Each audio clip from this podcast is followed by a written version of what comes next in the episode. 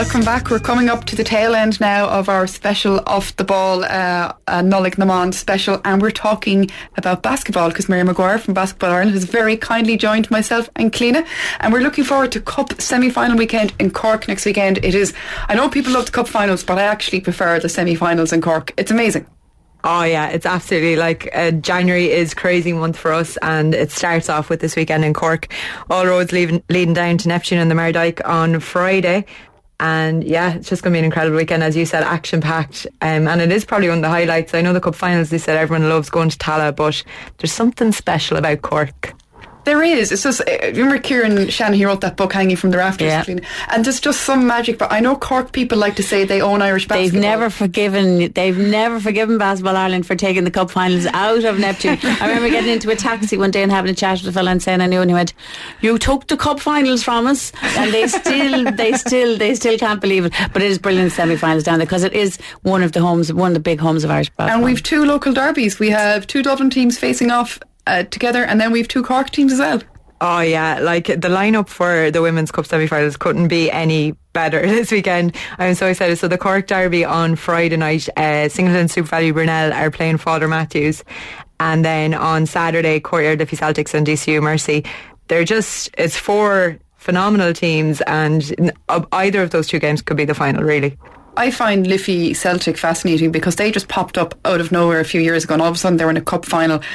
And you're just wondering how did they manage to grow so quickly? That within was it a year or two they were in there in the cup final? I Are know. they Dublin or Kildare, Mary? They're Kildare. They are Kildare. They're, They're- yeah, they're league slip. League yeah. slip, yeah. Yeah. But I still slip. they play they play oh they play in the Dublin leagues as well, which is is that For one of the reasons league, yeah. why they've got they what that helped them to develop. I definitely think so. Like Liffey Celtics, if you followed their journey, you know, I remember when they first came into the Super League when I was wasn't with Basketball Ireland, I was just kind of a fan, and you know they were kind of struggling there early on, and and then as you said, all of a sudden they come out of nowhere, and it's really to do with that development. They, their underage structure is phenomenal, and then they've got their their local league games, as you said, Cliona, over in in the Dublin League, but their underage is huge, and the Super League players. What I find really nice about it is Super League players are coaching the underage teams. You've got Áine O'Connor, one of the Yeah, big they're stars. international stars, big Super League stars indeed. She's coaching one of the underage teams this weekend in Cork. And speaking of them in Cork, they've got three teams there this weekend, and that's just a hmm. testament Yeah, to all the the work they're underage doing. cup final in the underage team, as the twenty and the Super League. Wow!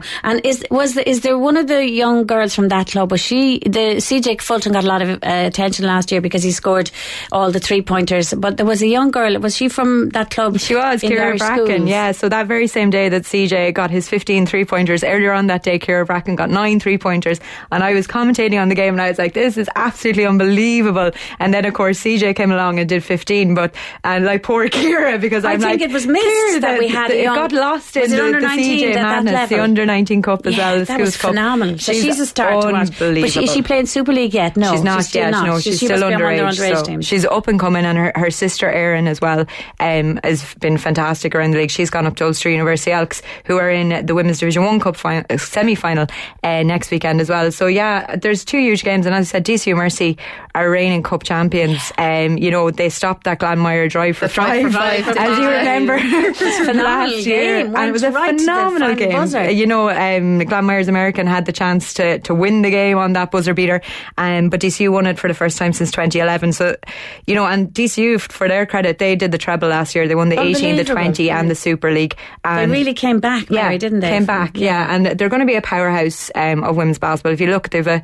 they've a spoiler riches at underage. You know, he's subbing one Irish international off for the other. It's absolutely crazy. And they were knocked out of under 18 this year, but they're in the 20 and the Super League this year. And they have five players who are crossing over those two teams. There's And five players playing The 20. one that and- interested me was well, fi- Glanmire, as you said, um, Maire Treasa were going for five in a row last year, and they haven't made the semi-finals this year. And Father Matthews, where have they come from, if you like, i i to be They've there? been stealing. Come on, Glanmire. well, I don't know, if you- but um, I won't comment on that. But um, yeah, Glanmire, I'd say it must be more than ten years since we've had a cup semi final without, Without them, Glanmire. yeah. Um, so it's it's an interesting turn of the tide uh, down in Cork. Glanmire are doing extremely well in the Women's Super League, but came up short against DCU in that cup quarter final. But Father Matthews, for their side of it, they've come up from Women's Division One this year. They won uh, the Women's Division One National Cup last year, and and they got promoted then this year. And as you said, they have a couple of Glanmire, former Glanmire stalwarts, most notably, I suppose, Gráinne Dwyer, who was, of course, the Irish captain this year Yeah. in Cork as well for that small countries tournament. So Gráinne is now back playing with her sister Niamh. So the Dwyer What Fire is back The together. Dwyer Fire, Dwyer Fire, else, yeah. And like what a what a huge thing it is for their club as well to be promoted and and in their very first year to be into a Super League. And Cup lost Claire Rockall as well, another brilliant Irish international. Yes. Is she back playing in Galway or home? She is, yeah. She's back with I Maree. didn't realise Claire's gone back to Galway. Yeah. so she's back in Maree, and Maree, of course, are also in the cup semi final. They're in the Women's Division 1 cup semi final against Swords uh, Thunder, which is going to be a cracking game. But Claire Rockall has been top scoring, obviously, in for Maree. And then Chantal Alford, who would have been another Glanmire stalwart, she kind of went from Glanmire to Killester, and now she's with Father Matthews as well. So Wow. there's just been a lot of movement in the Women's League, interesting uh, particularly down uh, the south and the southwest. Why and is that? Is it just more teams are opening up, or there's more opportunity, or Yeah. i- is it do people sometimes just is it geogra- geographical reasons you might decide I want to go back home, or Yeah, a lot of the time it is a bit of the geographical thing to, to go back. And where Maree, for example, didn't have a National League Yeah. Mm, team, this is their first year. And so, kind of when we heard that Maree were coming back on the scene, your first thought was Claire Rockall because her brother Owen is synonymous with Yeah. the Maree men's team. Um, so, you would think Claire would have gone back. And then, you know, Cork is an interesting one because there's now three women's Super League teams in Cork. That is amazing. It's phenomenal, yeah, and it just shows the growth of basketball down there still, you know, and um, yeah, Father Matthews, it's been an interesting journey for them. They opened their own new arena this year as well, um, which is huge. That's two teams down in Cork now with their own Neptune, the other one obviously, uh, the storied grounds of Neptune. But, um, you know, for Father Matthews to have their own arena, that's been a phenomenal um, step forward for Irish basketball, you know, and it's been great for international teams because Father Matthews have been letting them use the uh, the arena for you know for training and stuff, which is brilliant. And and obviously, Mary, the men's league at the moment, the Super League, is up. This weekend was a cracking weekend again. Yeah, what a weekend it is. Uh, Just before we came on air, we had a top of the table clash up in Belfast, Templeogue against Belfast Star.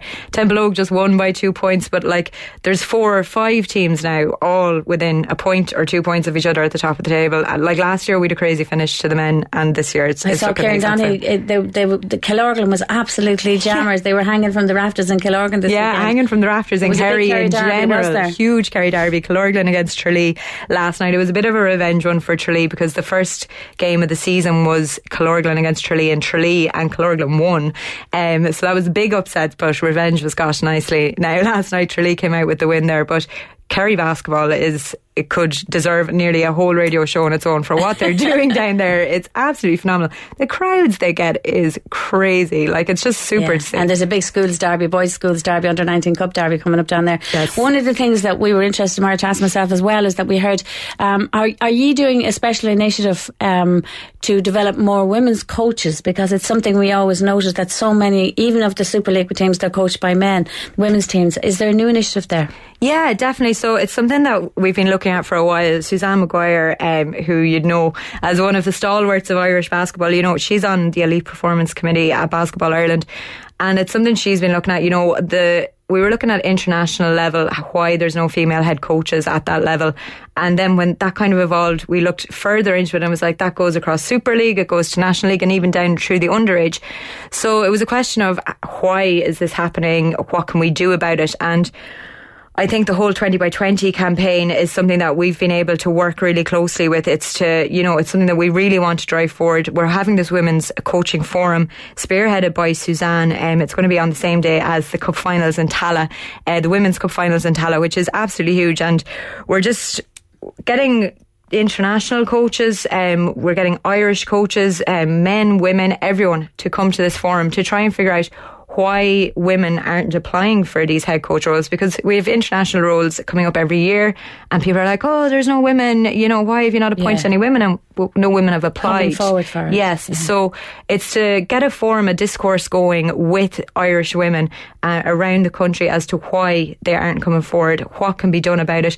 And for younger players and coaches and people around the game as well, that they have someone to look up to, that there's a representation there and that there's a pathway as well for players. the most important thing. Say. pathways, Yeah. you know, because if you look at some of our elite players, you know, the Gráinne Dwyers of the world, the Sarah Woods, all of those. Sarah's a great coach um, in, the schools. schools, yeah, Yeah, she's a very successful coach. Um, but even we, we mentioned the Bracken's there, Erin Bracken is an assistant coach there now with the Ireland under 20. But it's to get more of them and more of when they start to leave the game, that they're not leaving their knowledge and leaving the Are game. Are there any female coaches in the Super League this year? in the Super League, no, we have an assistant coach in Gillian Hayes who would have coached Wildcats for a long time. Brilliant Ex International as Yes, well. and, And she's you do actually get the female coaches in the international setup or assistant coaches and Assistant stuff. They- coaches, They'd yes. be involved there, but again, they're not the head coaches and stuff. And it's it's not for, for lack of skill. It's just they they haven't been applying for the role. There's there's definitely the skills out there, and we've got fabulous coaches in National League. You've Breda Dick, um, Joan Black, Deirdre Brennan is coaching up around Ulster University Yeah. Elks with the underage as well. And as I said, Erin Bracken has been in. She does huge work in in Liffey Celtics and around, and Suzanne herself as well.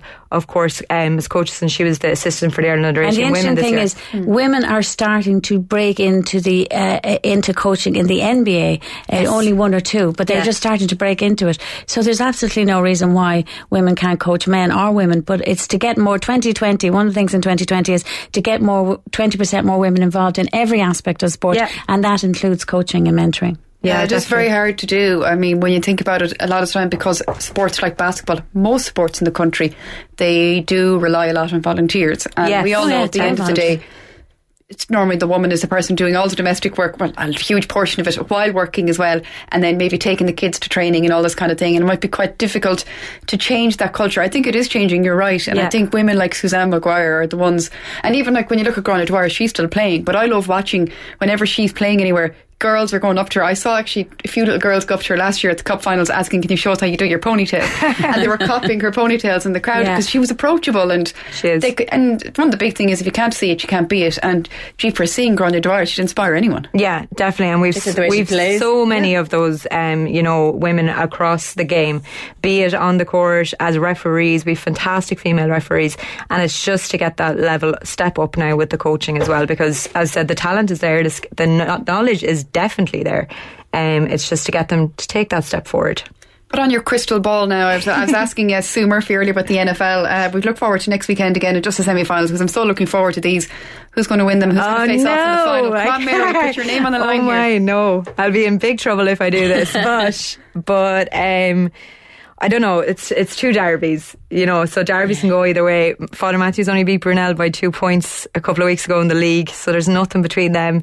You'd imagine for the cup alone that Father Ma- Matthews might pip it because they've got cup specialists, the Dwyers, on the team. Yeah. But Brunell have been in semi-finals for years now, so they're pros at it as well. And then Liffey DCU. DCU reigning champions. DCU won't want to reigning champions. Did you say to me earlier that Liffey, Liffey have a good record against them? Yes, out of their last eight meetings since the league in 2016, Liffey have won six out of eight. Um, but DCU beat them in the cup last year Yeah. in the cup quarterfinal and probably one of the games of the year. It should That's nearly right, have been the one that was brilliant on the TV. Yeah, yeah, it was a Um, and then the year before that, Liffey beat DCU in the cup semi final. So, you know, I'm going to call an overtime game. Good place to leave it there.